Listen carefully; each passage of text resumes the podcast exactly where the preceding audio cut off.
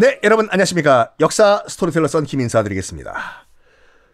파리의 권력을 쥐어잡은 루이 14세, 28살이에요. 이제 지방 권력을 통제할 타임입니다. 1662년 명령을 내립니다. 루이 14세, 파리 외곽에 최고의 궁전을 지어라. 지어요. 그래서 당시 유럽에서 최고로 화려하고 웅장한 궁전을 짓습니다. 바로 지금도 남아있는 베르사유 궁전이에요. 왜 만들었냐면 파티하려고 만들었어요. 진짜로. 지방 귀족들 다 불러요. 눈 돌아가죠. 와, 지방 살던 사람들 예전에 기차 타고 서울 왔을 때 입이 딱 벌어지는 게 서울역 나오자마자 앞에 있는 대우 빌딩 보고 우와 이게 서울이다. 부산에 이런 게 없어. 서울 짱이야. 와 죽인다. 지금 와 그 몇 층이고 저거. 63 빌딩 보고 또 뿅 가는 거죠. 봐라 봐라 건물 벽이 페인트칠을 금으로 했다 아이가. 부산엔 저런 거 없어.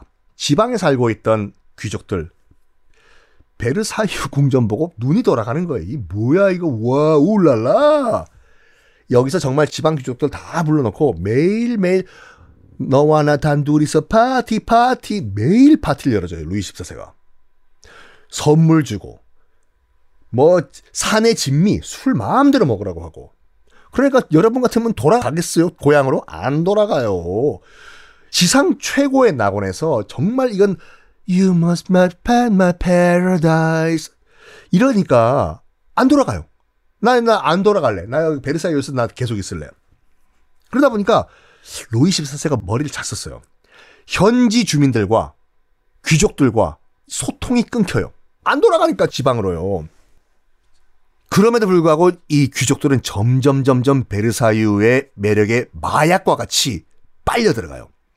화룡정점을 찍은 게 뭐냐면 안 그래도 이 화려한 베르사유 궁전 안에 더욱 또 화려한 거울의 방이라는 걸 딱 만듭니다.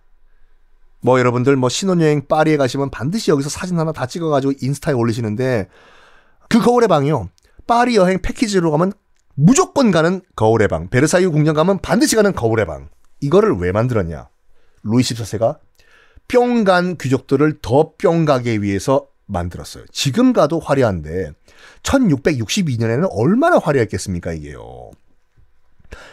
이 베르사유 궁전 안에 있는 거울의 방, 뭐 썬킴의 세계사 완전 정복에도 많이 등장을 했죠.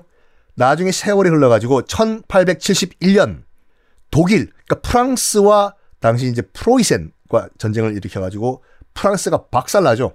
빌헬름 황제와 비스마르크 재상이 이 방에서 거울의 방에서 독일 통일 선언을 해버리지 않습니까? 이게 프랑스인들 자존심 박살내버린 거거든요. 독일이 지들 나라에서 통일선언한 게 아니라 베르사유 궁내에서도 제일 화려한 거울의 방 안에 들어가가지고 아야 아스다스 아히들리히 리테 슈단노 이히레비시 하면서 여기서 독일 통일선언을 해버리니까 또 이거의 복수가 또 뭐냐면 1차 대전 마무리. 1차 대전 독일이 박살났죠. 독일 대표를 이 거울의 방 베르사유 궁전 독일 이 거울의 방에 오라고 해서 여기서 너희들 졌다는 문서에 사인시키지 않습니까? 복수한 거예요. 우리 옛날에 그 너희들 비스마르크가 여기 와가지고 통일선언을 했지? 똑같이 너희들 여기 와서 졌다는 거. 거울의 방. 야 거울의 방. 그때 그 책상 그 걸상 갖고 와. 여기서 똑같이 너 독일 졌다고 사인해. 그래서 유명했던 것이 거울의 방입니다. 이런 거 신혼여행 가가지고 여러분들 막 그 말이야 자기야 어? 루이 14세가 왜 여기 거울의 방을 만드는 줄 알아? 어떤 역사가 있는 줄 알아? 이거 다 설명하면요. 유럽 여행 가가지고 안 싸워요. 신혼여행 여러분들 유럽 가시는 분들 거의 대부분 싸우거든요. 왜냐면 지치거든. 일단 시차 때문에 짜증나는 상태 가지고 여보 쇼핑 가자. 대부분 싸우고 뭐 이건 설이지만 인천공항 들어올 때 따로따로 입국한다는 사람 많아요 여러분. 그렇지만 요 얘기를 딱 하는 순간 여러분 사랑은 끝까지 유지가 됩니다. 사랑이 꽃피는 방송 썬킴의 세계사 완전정복. 자 어쨌든 간에 이 루이 14세는 일단 지방 권력까지 몰아넣어놨어요. 너희들은 베르사유 궁에 들어가가지고 매일매일 띵까띵까띵까 파티해. 먹고 싶은 건 내가 다 넣어줄게 거기다가. 그런 다음에 뭐를 추진하냐면 군사력이 최고다 라는 걸 생각해요. 군대를 키워라. 아빠였던 루이 13세는요, 당시 이제 프랑스군이 이제 상비군, 항상 있는 그 군대가 10만 명이었어요. 그거를 60만 대군으로 키웁니다. 60만 대군. 루이 14세가. 실제로 루이 14세는 전쟁광이었어요. 정복왕. 자기를요, 약간 자뻑이거든요. 관종이었어요. 모든 관심은 자기가 받아야 돼. 심지어 연극 보러 가죠? 연극 보러 가면 연극 끝난 다음에 연극 배우들한테 박수 쳐줘야 되잖아요. 근데 다 뒤로 돌아해서 뒤에 같이 VIP석에 있던 루이 14세한테 박수를 쳐줘야 된다니까요. 연극 배우들도. 이 정도로 관심을 받고 싶어 했던 사람이었어요. 자기를 정말 자기 입으로 얘기했어요.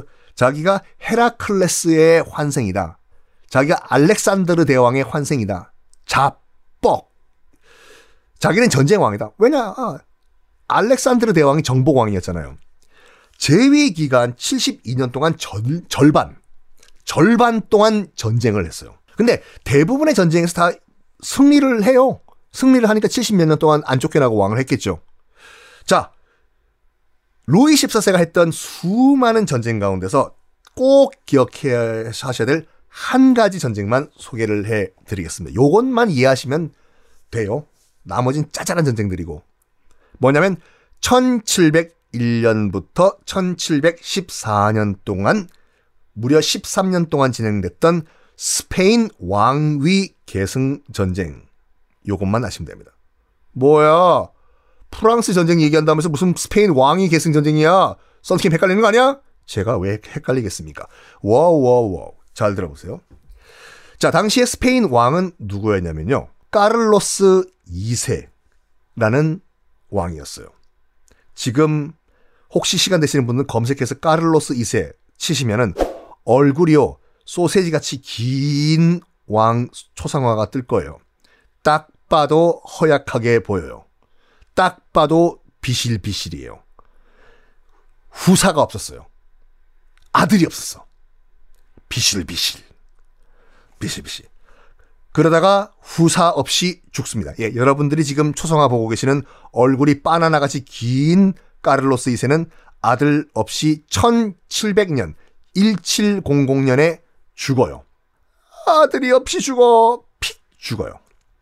그런데 이 카를로스 2세가 오리지널 스페인 사람이 아니었어요. 집안은 어디였냐면 합스부르크 집안이거든요. 자, 헷갈리시더라도 이 집안만큼은 꼭 이해하셔야 돼요. 유럽 역사 공부하실 때요. 합스부르크 집안은 오스트리아에 있는 가문인데 유럽 최고의 가문 이름이에요. 안동김씨, 풍양조씨, 풍산홍씨, 광산김씨. 제가 광산김씨거든요. 이런 같이 집안인데 오스트리아 최고 명문 집안이에요. 특히 오스트리아 같은 경우에는 이 합스부르크 집안이 600년 동안 오스트리아를 통치합니다. 조선 말기에는 안동 김씨가 조선을 통치한 것과 같이 합스부르크 집안 출신이 카를로스 2세인데 왜냐면요. 프랑스를 제외한 유럽 거의 대부분 국가와 결혼과 엮여요.